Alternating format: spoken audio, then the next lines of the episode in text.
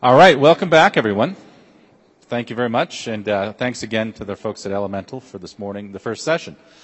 So next up, we've got a great session for you. How many people here are fans of Adult Swim? Yeah, there we go. So CNN. Oh, CNN too. Yes. So we've got Michael Cutter, who is the VP of Media Services at Turner, and Usman Shakeel, who's our principal technologist for media and entertainment. They're going to talk through a little bit of Turner's migration and adoption and embrace of the cloud. So we've got some great stuff coming. Gentlemen. Thank you, Ian. Good afternoon, everyone. My name is Usman Shakeel, and I'm a worldwide tech leader for media and entertainment at Amazon Web Services. And along with me here is Michael Cutter. He's he's the VP for Digital Media Systems at Turner. So the story we're going to tell you today, it started maybe a year and a half ago, something like that, in a conference room. Michael said, "Hey guys, we want to do this.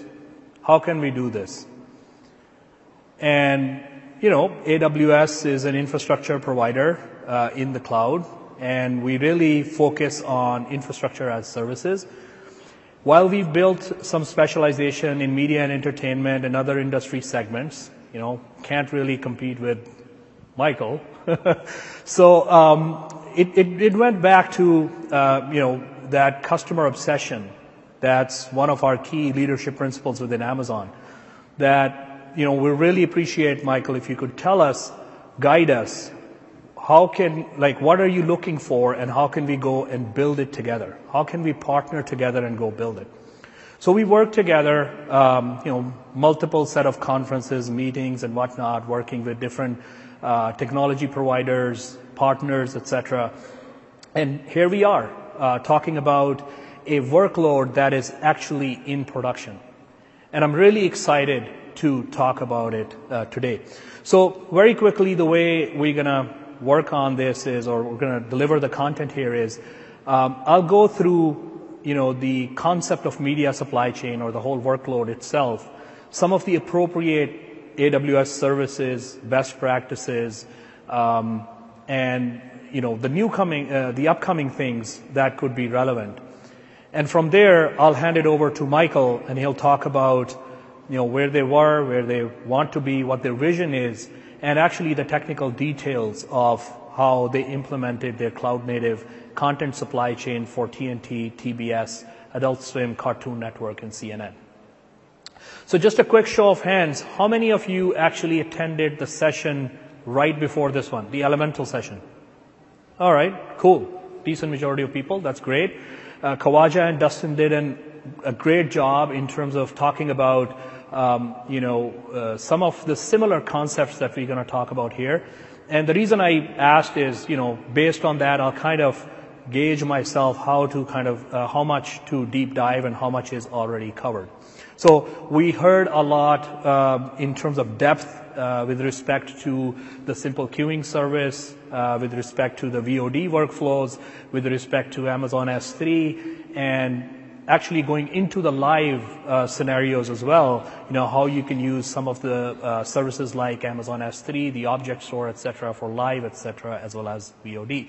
Now, this specifically is, topic is very similar in terms of the VOD-specific workloads, because if you look at it, it's all file-based, right? How the file comes in, how the different aspects of the media or content supply chain are applied to it, and then we move on from there from a delivery aspect. So before we get into it, let's very quickly recap how AWS Media and Entertainment organization looks at the media segments. So this is based on, totally based on what our customers have told us, right? Starting from the acquisition of the content, to storage of the content, the archive itself, the asset management systems, various production and post-production type of activities like visual effects and editing, to digital supply chains that we're going to talk about in this particular session. And then moving on to delivery, from over-the-top delivery to channel playout and distribution, as well as publishing. And to tie the whole circle together, analytics. So we have customers across the M&E industry segment that are doing either bits and pieces of different workflows that are depicted here. And actually, it is working with these customers that have really educated us to put this thing in place that, you know, this is what we consider as the media all-in for our customers. And in this M&E pre-day track, what we also try to do is really showcase the different segments within the M&E industry here. So earlier you heard from Dustin and Kawaja about over-the-top streaming type of scenarios, as well as some of the video processing type of workloads. Right? We're going to talk about digital supply chain here.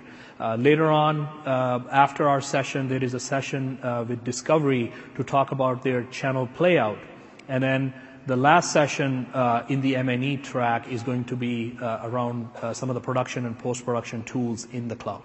So we try to make it, you know, throughout to cover all the different aspects of the M&E media segments. So a few key evolutions in our industry. So, you know, you guys have probably seen these graphs several times in different conferences, articles, blog posts, etc. But there are three key things that I like to point out here, right? Why move to the cloud? When we talk about this whole thing, you know, there is an evolution of customers asking to move to the cloud for their core media entertainment workloads. Why? Why is that? And there are three key drivers for that. First of all, and the most, I would say the biggest one, the technology disruptors, or the newcomers I like to call them, the Netflix, the Amazon videos of the world, right? There is a huge trend in terms of the direct B2C, direct to consumer, the OTT space, the digital space. We can see the growth in terms of the Netflix, number of Netflix subscribers, right? The whole phenomenon around cord cutting and the millennials. We see Starz offering cheap new streaming service of their own, BBC doing the same thing. There are many other examples along those lines. And what we also see is that it's not just the B2C phenomenon. It's also knowing the customer, the consumer. What does my consumer want to watch?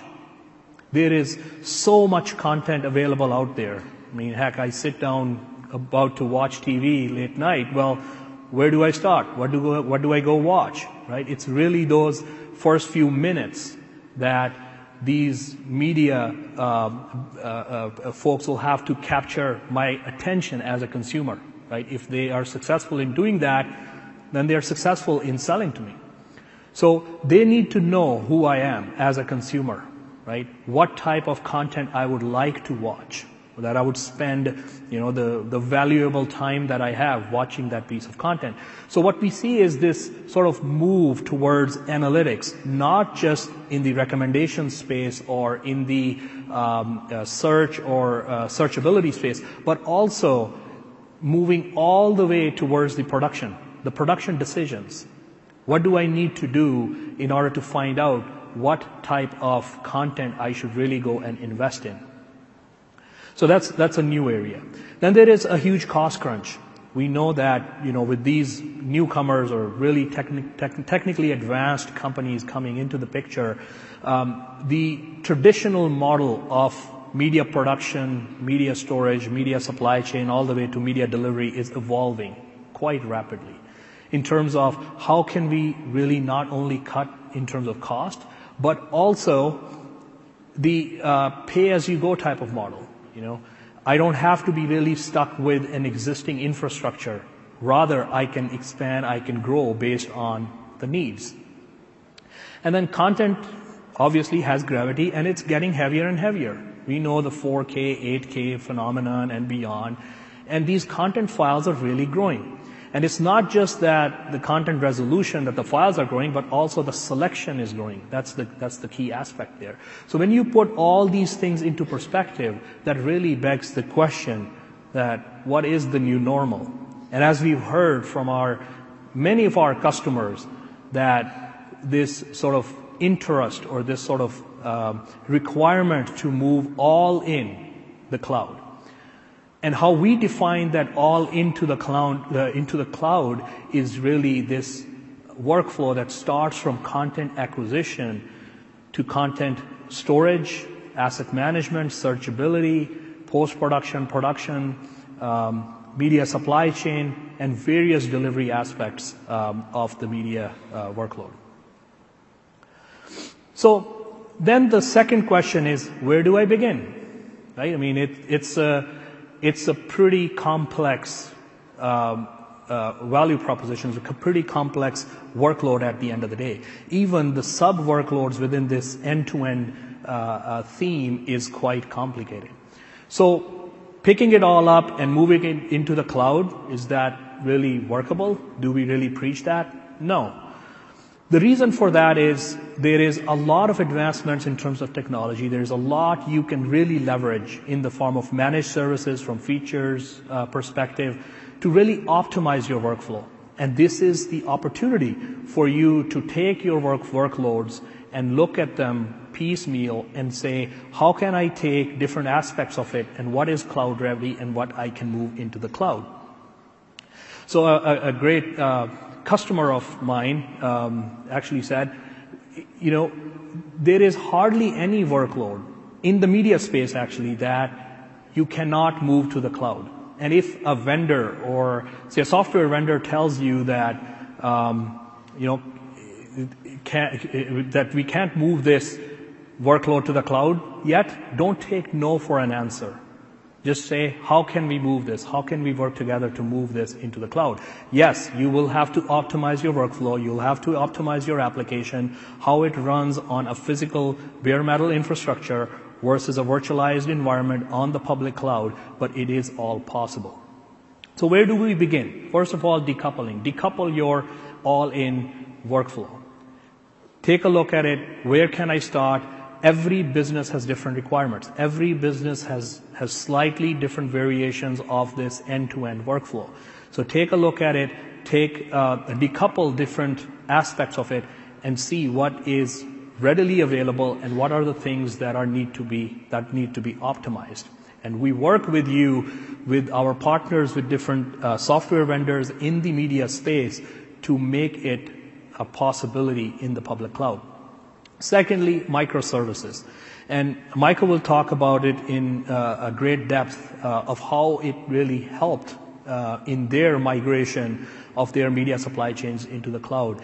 And it's really, at the end of the day, it's not really a buzzword. You know, there are a lot of advantages that you will see, and as we'll talk about, specifically from being, you know, specific scope. Like earlier I mentioned, you know, the whole idea around not having to specifically get set with a specific type of infrastructure, rather have the flexibility, the scalability aspect of it, right? And this is where microservices really help you. That even within the cloud pay-as-you-go model, you don't have to get stuck to a specific type of an instance or instances, right? Rather, you can have these set of microservices that are daisy-chained together in the form of a workflow and enabling this capability for you to run these individual services in a specific scope. And these are all interoperable. And they also allow for rapid innovation. And again, Michael will talk about in much more depth, you know, how this is all relevant in their workload. So let's shift gears and talk about media supply chains, right? When we talk about media supply chains, I consider it as the core backbone of your media and media business. So if you look at it, you know, an inside-out view, if you will. In the center, there is the digital supply chain, and then you see all these ancillary workloads that are kind of hanging off of it. So media supply chain could be, in the case of production, post-production type of scenarios, or it could be in the case of broadcast or delivery kind of scenarios. So again, you know, different businesses have different requirements. But what you'll see is that these workloads, whether in the production space or the broadcast space, they do share a lot of commonalities. Commonalities from the aspect of the ingestion piece is about the same, right? How do you manage these orders? The scale of that is going to be about the same. Then there is the quality check aspect of it, right? How do you run the QC? Yes, you're going to have different configurations, different requirements around QC, but at the macro level, the distributed processing is the same. The transcoding aspect, the metadata extraction aspect, the searchability aspect, and so on and so forth. All in all, it's a highly complicated workflow. But once you have it migrated, optimized, and migrated into the cloud, then you can see there is a whole lot of opportunities to move other workflows into the cloud as well, whether that be content acquisition in the case of live or file-based content acquisition, or digital asset management systems or archive systems like Active Archives, your Golden Copy or your Raw Masters or your preservation type of workloads, whether that be production or post-production type of activities, things like editorials, dailies, social media, marketing promos, anything like that. Because now your supply chain lives in the cloud and it accesses a content library that also lives in the cloud. And you have all these aspects that you can take one by one and start moving into the cloud.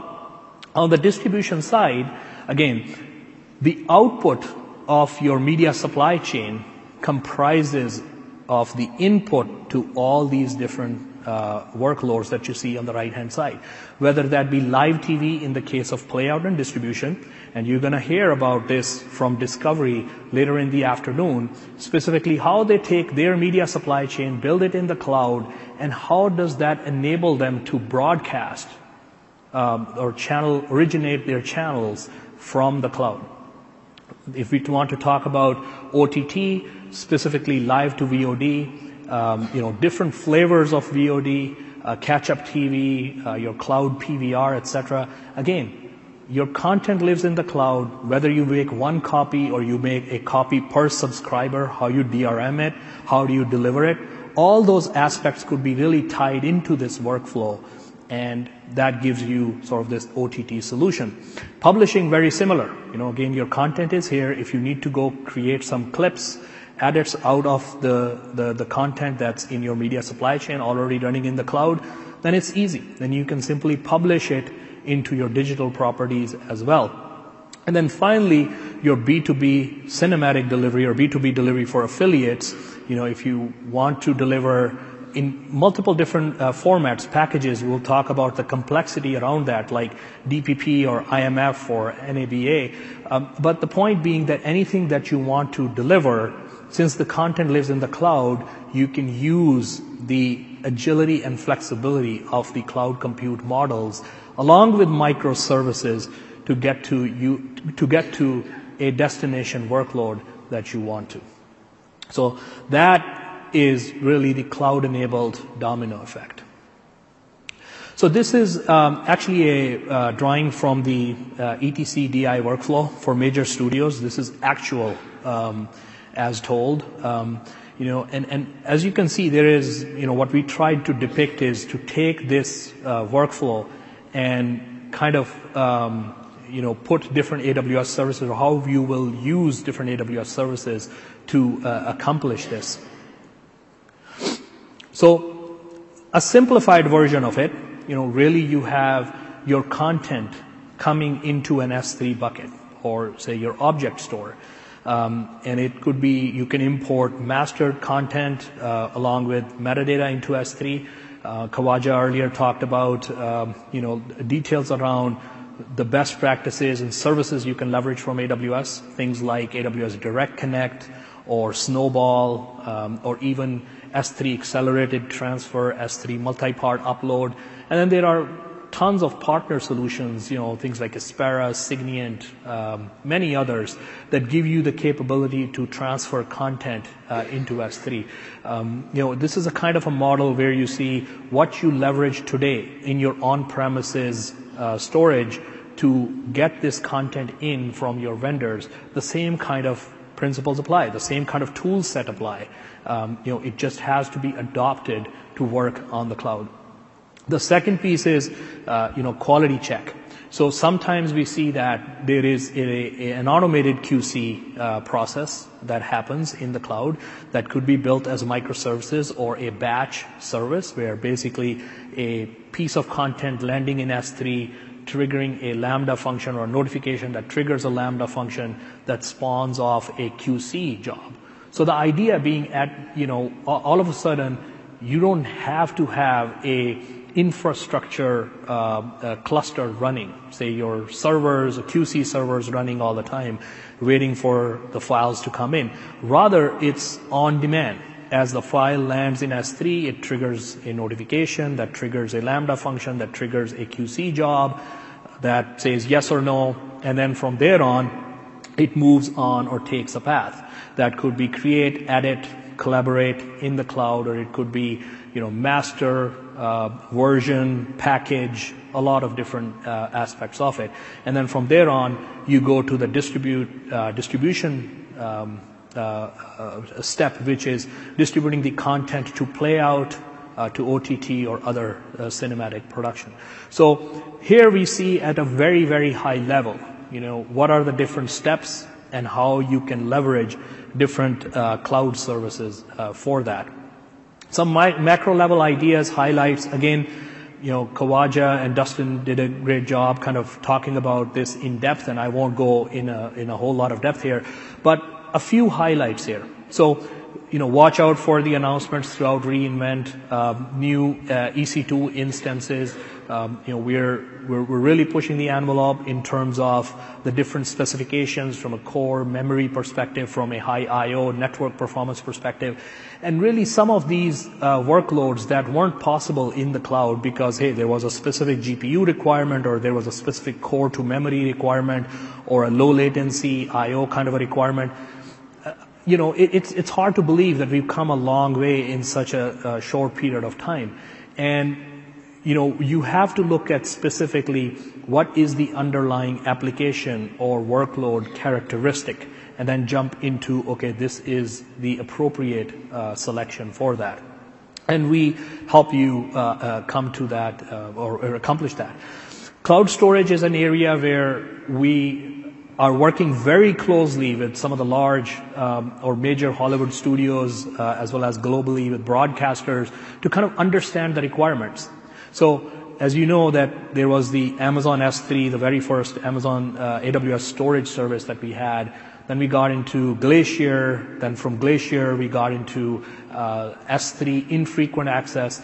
And just recently, we announced a couple of new retrieval tiers for Amazon Glacier.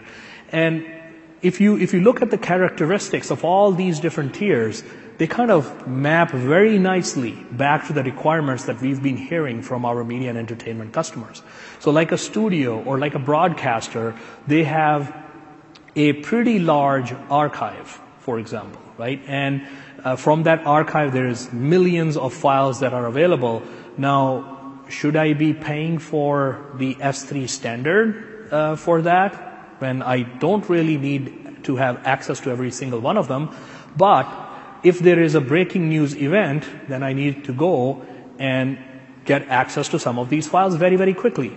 So how do these sort of, say, transitions happen, you know, in between storage tiers, etc.? And we're really trying at AWS, our storage teams are really hard at work trying to take care of that gap, right? So that from a customer perspective, it doesn't matter where your content lives. Choose the storage which is most cost effective to you, and from a performance perspective, that comes to you on demand. So that's really the principle behind what you'll see with the new storage offerings.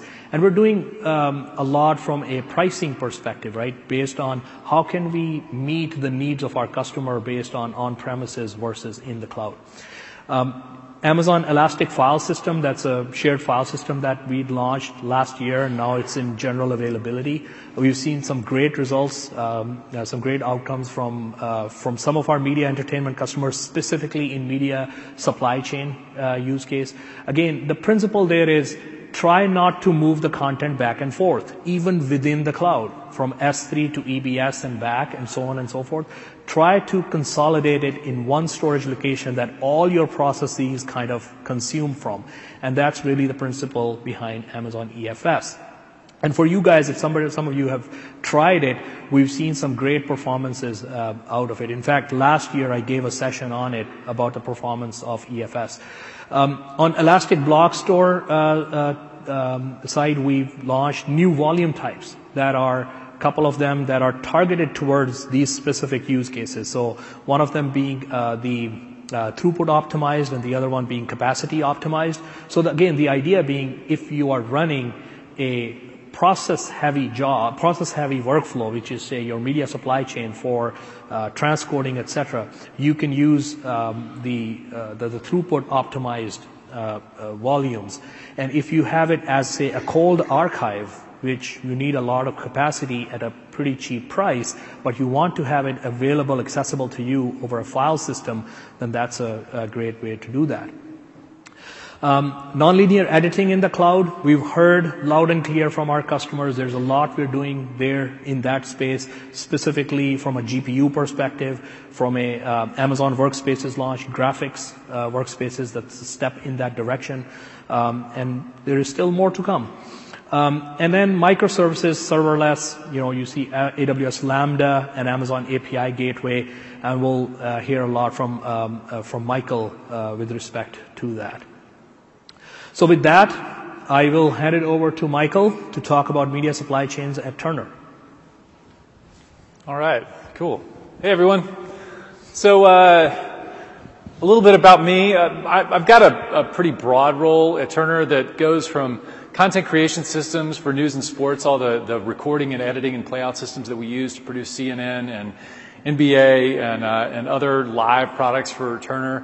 Content supply chain that I'll talk about today, but also the technology infrastructure that's the underpinning of all of our broadcast equipment that we use at Turner. So that's kind of an interesting role because we're starting to move some of that into the cloud. And before I get into my deck, though, I just thought it'd be cool to show you a little bit about what Turner is doing these days in terms of content and what type of content we're moving through the system. Hit the video. Everything's a camera. Lights can go out. The sun can fall out of the sky tomorrow. The best advice is never to do anything. You'll never get in trouble if you don't do anything. But on the other hand, you'll never get anywhere either. You know.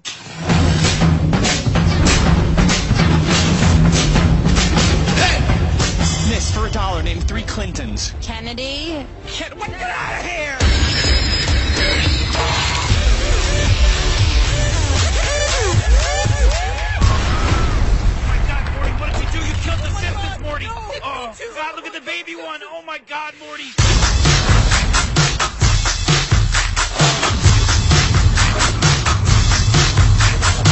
Keep going. Don't mind me.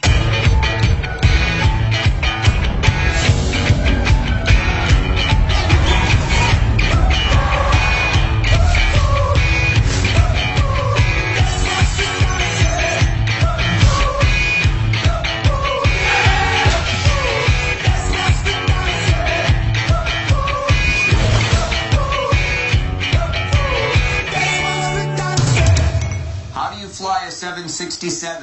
Playing James Taylor, You've Got a Friend. No!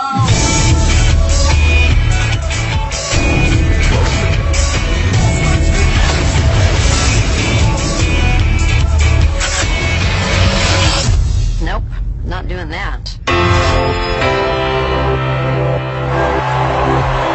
Through all the things my eyes have seen, the best by far is you.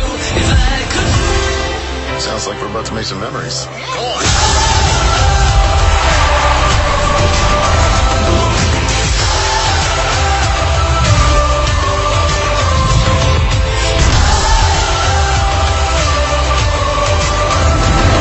Good content. Hustle all day long. You spell fun, W-I-N. You're the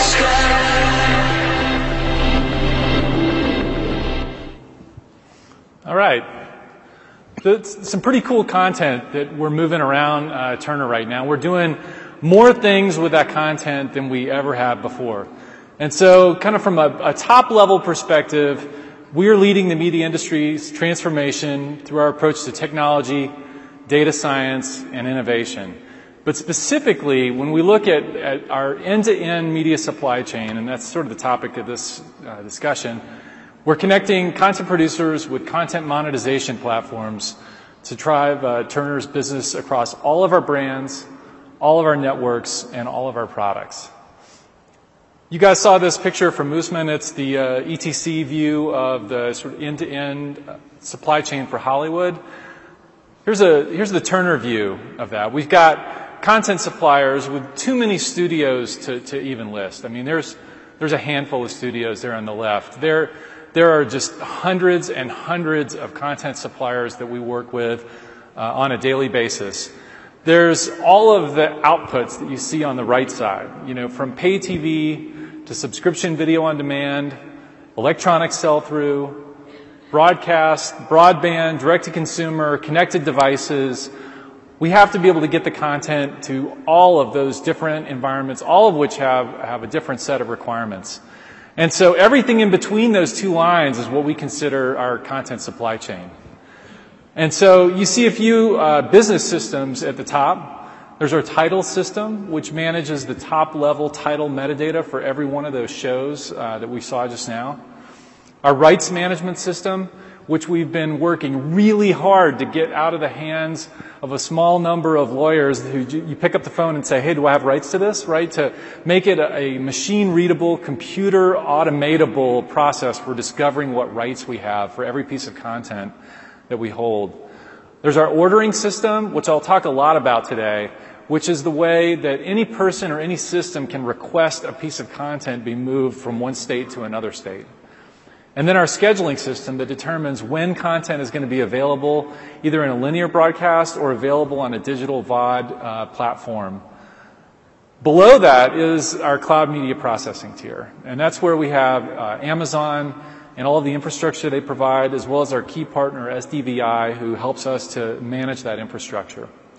And then from there, we move through to linear origination, as well as our on-demand content encoding pipelines. So that's supply chain. So just to give you a feel for what our just regular run rate is, it's a couple thousand items a month. It's big, but it's not crazy. It's pretty doable.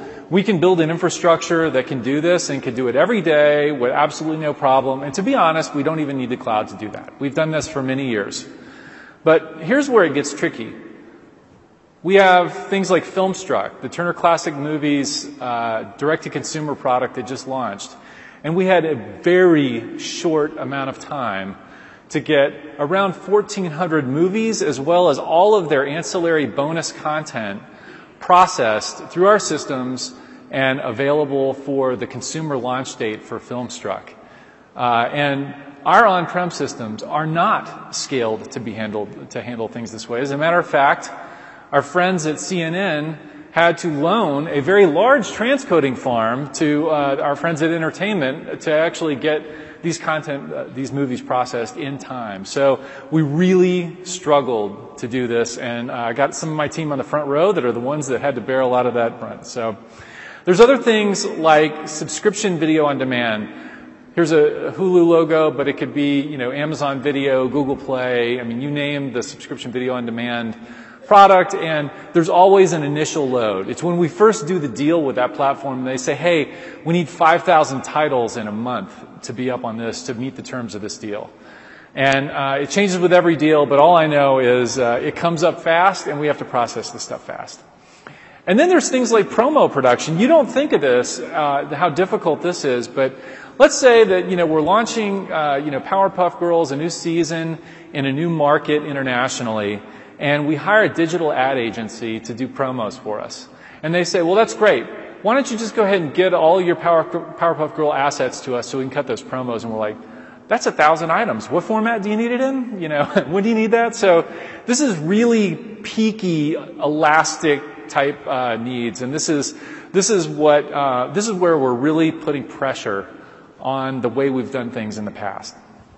So really what we need to be able to meet the future needs is a huge amount of flexibility, right? Because every supplier is different. I'll just give you one example.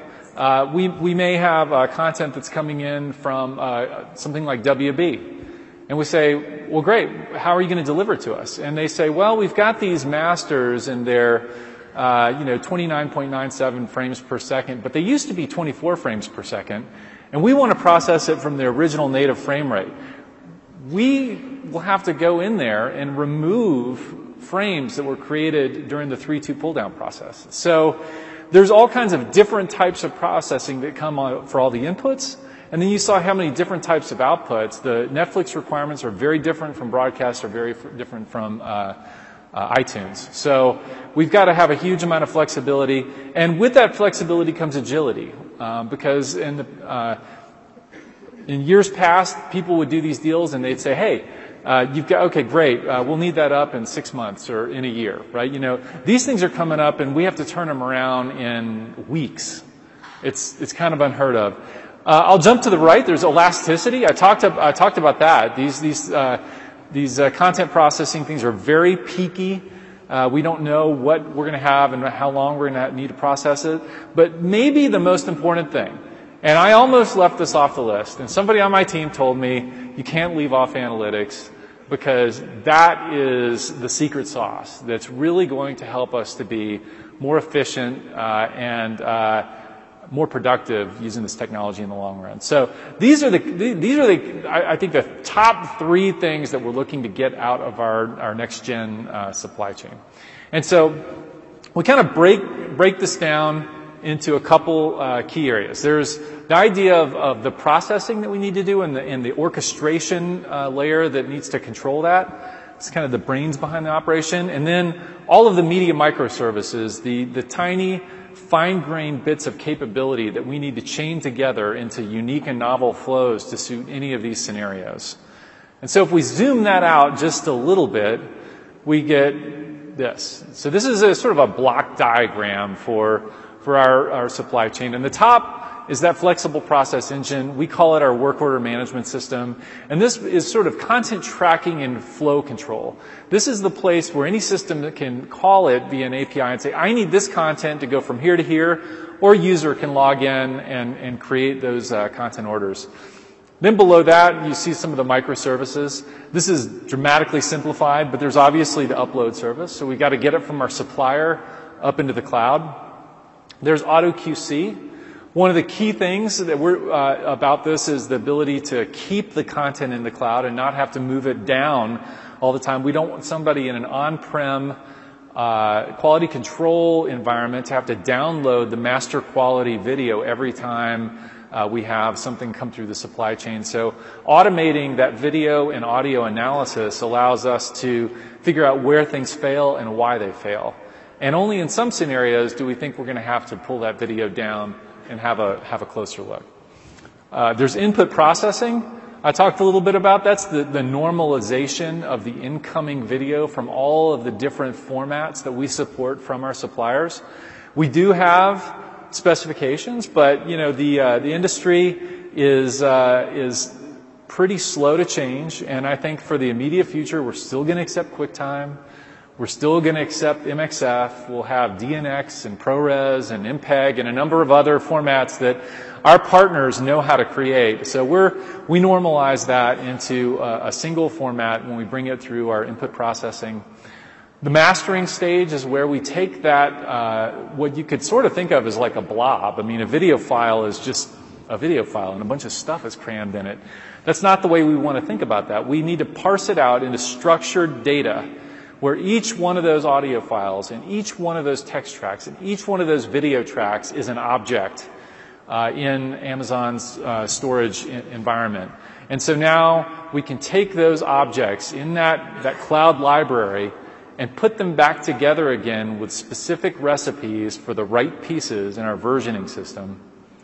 Hand that to output processing for the final distribution ready in code and then deliver it off to wherever it needs to go. So that's the big picture perspective on that. I'm going to talk more about the left-hand side of this diagram as we go through the deck, and really our receiving process and how we handle that. So if you look at our process engine, we've kind of broken it down into a couple areas. There's the order types and the order core. We need to be able to really quickly create lots of new kinds of workflows. We call those order types. By abstracting the ability to quickly create those order types, we can create a rapid development environment. We call it workflow on Rails. So we can create that simplified environment with lots of helper classes so that we can have a team that can focus on technology like JavaScript and Python and higher level coding to be able to rip through these things and move very flexibly and quickly, while the order core is a fully abstracted and instanceless implementation of all of our business logic and all of the core systems that keep the workflows running and that are common to all workflow types. So a little more on this. So on the order type side, we have a command line order scaffold generator. So you can go in and tell the system all about your workflow. You know, what are the states in your workflow? What is the form data that's required by your workflow? What are the rules that are in your workflow and decisions that have to be made when various data types are true? Feed that into the scaffold and it creates the basic workflow. And then you can customize the HTML template and customize the form data to get exactly the screen flow and the technical process management that you need to be happening behind the scenes. If you look at the order core, that's where the state machine lives. That's where our resource allocation system lives. Resource allocation, you guys know what a state machine is. Resource allocation is the thing that helps us to identify the cost of a transaction in the cloud at the content minute level and to be able to associate that cost with a step in a state machine. This is very important because from a business perspective, we've almost never had cost transparency into what it costs to process an item. So if somebody did want to go do a big subscription video on demand deal and we had to buy $2 million of capital equipment to scale up our transcode farm, think about how difficult it probably was for them from a business modeling perspective to figure out whether they were profitable on that deal by the time they did all the forensics accounting through all of the support contracts and all the people that we had to hire and all this other stuff. So resource allocation gives us really at the content item level how much it costs to push content through the goose. There's the rules engine, which is the thing that's constantly evaluating the environment and making decisions to make changes in the state or to send messages to other systems. There's our document database, which holds all of we tip pretty much a NoSQL environment, and a lot of the stuff is either stored as JSON documents on S3 or it's pushed into DynamoDB. And there's our UI shared widgets. So they're the shared UI functions that occur over and over again that can be used by multiple order types. So that's kind of how we broke it down. I think one of the more interesting things in this was as we looked at the cloud and thought, well, okay, we're developing an application directly on the cloud. We didn't want to just like install a J2EE server and then, you know, do what we would have done in the past and create a whole bunch of, Java classes up there and, you know, use all of the inherent capabilities of Java to create a business logic tier. So we said, how would you build this? And we're like, well, we could host some Node, containers up there and write a bunch of JavaScript. But we kind of made a bold choice and decided to make the order core instanceless. And in that respect, if you guys are familiar with Lambda, 100% of the business logic functionality of the order core is implemented in Lambda. And as such, we have very simple implementation, which is great because, and this kind of goes into our agile coding practices, typically infrastructure is a blocker. It creates friction for developers. And by using Lambda, it allowed us to sidestep that idea of creating infrastructure. We still create plenty of Amazon infrastructure, but we create a lot less by using Lambda. And we can get into a productive development environment, reference environment, production environment a lot easier. It's highly available without clustering. We spend a lot of time thinking about uptime. We worry about it constantly. And we spend a lot of time architecting, implementing uptime. And in this case, we have availability as a service. We just really don't have to think about it hardly at all. As long as the US East is functioning normally, we're all good. These guys will take care of that. It's scalable on demand. This is pretty awesome. So it does not matter how much code we need to run. We're going to be able to get access to as much Lambda resource as we need. And it's literally zero effort to administrate Lambda. So there's a lot of upsides to going Lambda. This is a picture of the actual application itself, the content processing application. And you can see right here that we're processing a What's New Scooby-Doo episode. And up at the top, there's a few workflow states that the state machine is keeping track of. Those green circles there, you see a little title information we got. And then you see the detailed step states that the state machine is working its way through on the right-hand side. And so a little bit more about those step states. So these are implemented 100% in JavaScript. And so we get the semantic richness of JavaScript to be able to create as complicated of a state machine as we need to for a particular workflow. That means if we need, Boolean operations, we need decision making, we need to call out to other systems to be able to determine what the next step is, we can really code all of that into our JavaScript JSON file that runs inside the state machine. And you can see here that there's some pretty simple sort of waiting for content receipt, processing content, problem detected, et cetera. But again, this can be as arbitrarily complex as we need it to be.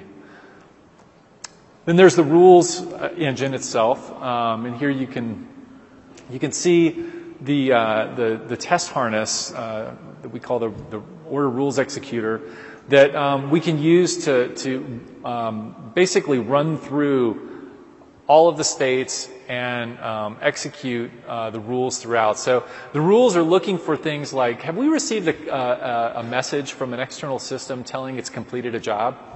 Or has a form element changed value such that it will cause me to make a decision to change a state in the state machine? And again, the rules are written in JavaScript, so they can be, again, as complex as we need them to be or as simple as we need them to be. And the only language that the people that are creating order types that include states, the rules, et cetera, need to know really is JavaScript, and we can get through this whole thing. And here's a high-level sort of component diagram of the application. And just a couple of things to call out. One is that the actual web app itself is hosted inside our firewall off of our web servers inside of Turner, and that those web servers call out to the Amazon API Gateway that gives them access to the Lambda functions that are running in the cloud. I think that this is kind of interesting in that we're hosting it across multiple completely distinct network segments. Within the cloud, all of those Lambdas interact directly with DynamoDB, as well as with our messaging layer that allows us to communicate with external systems like SDVI. I'll talk a little bit more about SDVI in a minute. But one thing, just to take a step back and look at this. When we thought about this, we think about this as an application development platform and a set of associated APIs. I remember years ago we built an in-house media asset management system. We selected J2EE, and we went crazy trying to find the right container to run it in. And finally we picked Glassfish because it was the reference J2EE implementation. And for all that we struggled with that, we never even thought about migrating it to another container. And over the years, as the business kept moving on, we have slowly been refactoring that application into Scala and Erlang and JavaScript and other environments. And that's just what we do, right? These applications aren't static. They have to be continually migrated and moved over time to be able to provide capability to the business.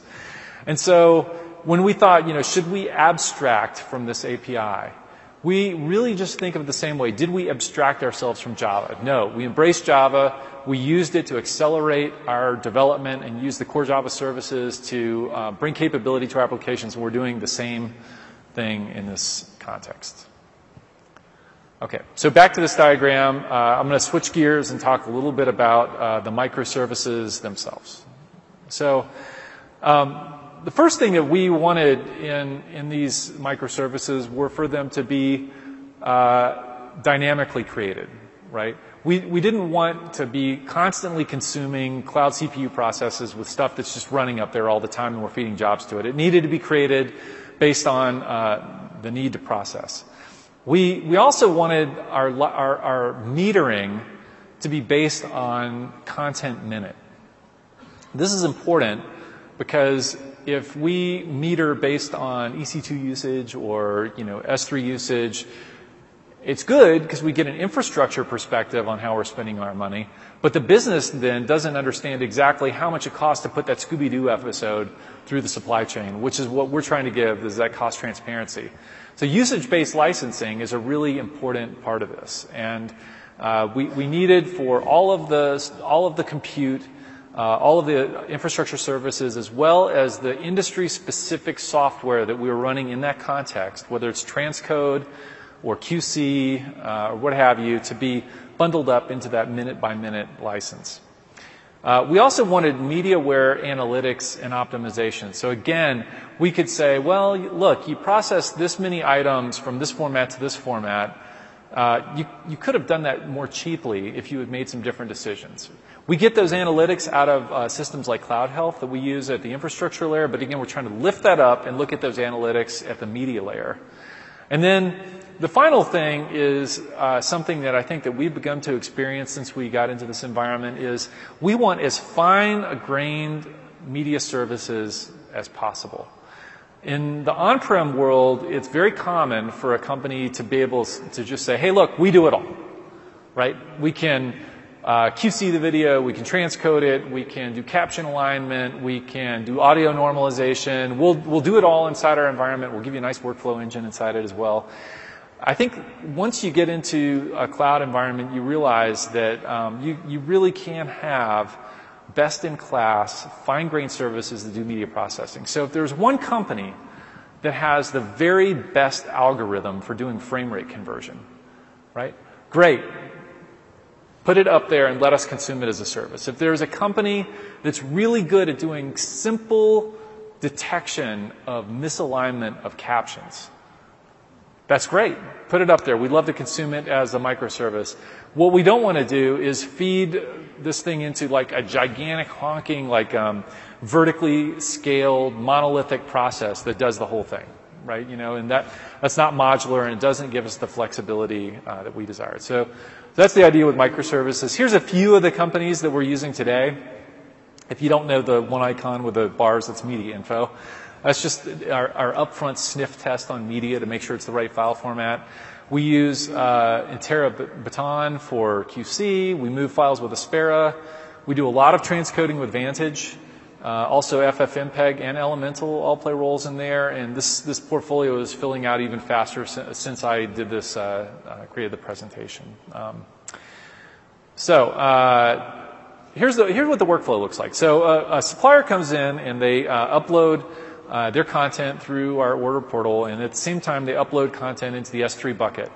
The S3 bucket triggers a SNS notification as a rule in that bucket, and it goes up and it notifies, and a Lambda, which is running on a cron, watches that queue, and when it sees that we've gotten the metadata and the content, it says, hey, it's time to kick off our processing workflows. We update our state machine so our customers in the order management app know what's going on. And then we kick off messages to SDVI via SNS, SDVI looks at what processing needs to be done, spins up the EC2 instances, and starts going through each of the step states, reporting status back through SNS, through the Lambda, back into DynamoDB, so that we know what the process looks like in that domain. And then finally, when all that's done, it marks our order as completed, and we can notify other systems at Turner that that content is available. If you zoom out a little bit, this is what you see, and I sort of covered a lot of this already. I guess the one thing that I would say in this particular situation is you really can't see the central role that Lambda and SNS play as connective tissue for almost all of these processes. So some implications. One was security. You got a lot of you are probably thinking, "Gosh, wow, put all my content in the cloud." Well, our traditional on-prem security model has been perimeter-based, and perimeters can be breached. The risk domains are very large. Logging's not always robust. So because we were able to implement aggressive security in the cloud, our information security office was favorable to this move. And so we have separate AWS accounts for content storage with limited employee access. Employees can get into our on-prem storage all over the place, right? But we can provide very limited access here.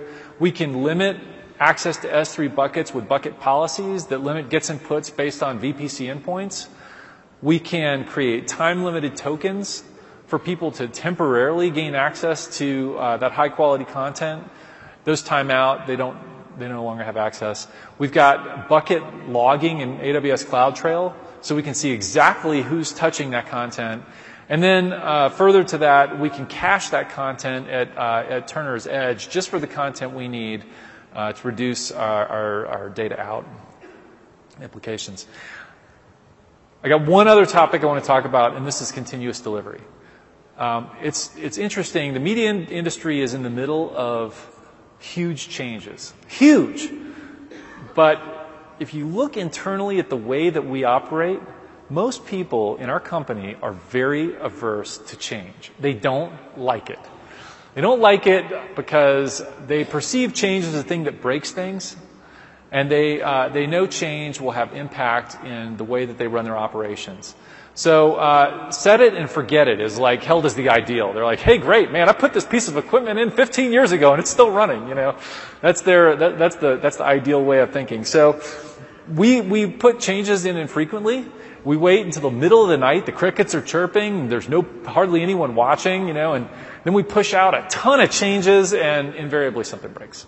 So if the business wants agility and flexibility, we need to change our delivery model and move to true continuous delivery, which means we automate the daily release process. And I will just say right now, we already do this. The whole UI framework that is where new features touch our users the most is on a daily deployment, automated daily deployment now.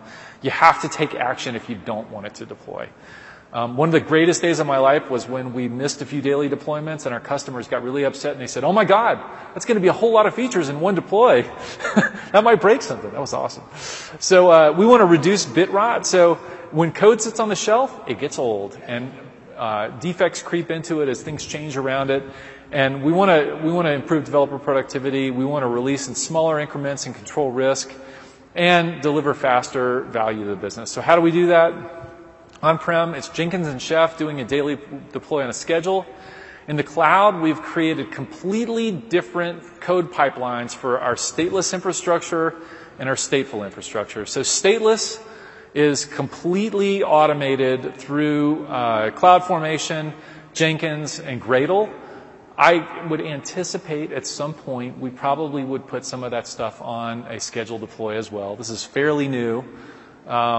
And then the actual infrastructure itself is all CloudFormation and automated. But the great thing is, from the infrastructure all through up every tier of the application, it's completely automated deployment and configuration management. It's really, really exciting. Okay, so a few challenges that we've overcome. One of the really crazy things was we started developing Lambda, and we're like, wow, this is hard to debug. JavaScript code running in the Lambdas, what happened? So we realized, hey, let's just make the code smart. So if the code knows it's in development, just run it in the browser, and we can debug it with browser debugging tools. If it's in, if it's in production, great, run it in Lambda. So it's great having lots of JavaScript runtimes where we can make those switches. Out-of-order messages, when we build things on-prem, we go nuts tuning latencies and getting everything perfect so the messages are received in just the right order. We had to put a 15-second read filter that allows the messages to arrive, and then we can sort them out and make sure that we get things in the right order. It was a simple thing to do, but it really confused us when we first started. And then our firewalls use tags to be able to identify what things are allowed in and out. And so to access our on-prem infrastructure, we actually had to create an EC2 instance that would proxy those requests in and out to help with our network security layer. So there has been some friction and kind of weird stuff that we had to deal with as we went through this process. I think now that we're through it, things are moving a lot faster. Oops, going the wrong way. Okay, so what's next? So this is our digital supply chain we just talked about. Our analytics. The next thing is add more workflows, add our cloud master library so that we can keep those masters that we received in the cloud. Our cloud editing and versioning capability, and ultimately our ability to run some of our master control operations in a cloud context and originate channels directly from the cloud. So we got a lot of stuff to do, and so my big question to the room is, anyone want to work on this? If so, Chris Ferris, front row. He'll help you out. All right. Tiny bit of time for questions. Sure.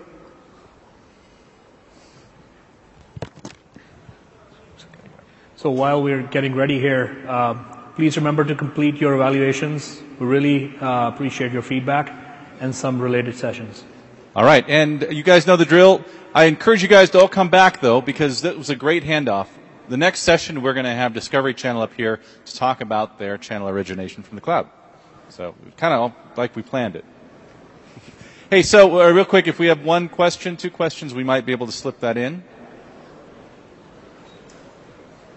Okay. Hey, everybody, a big round of applause. Thank you guys very much.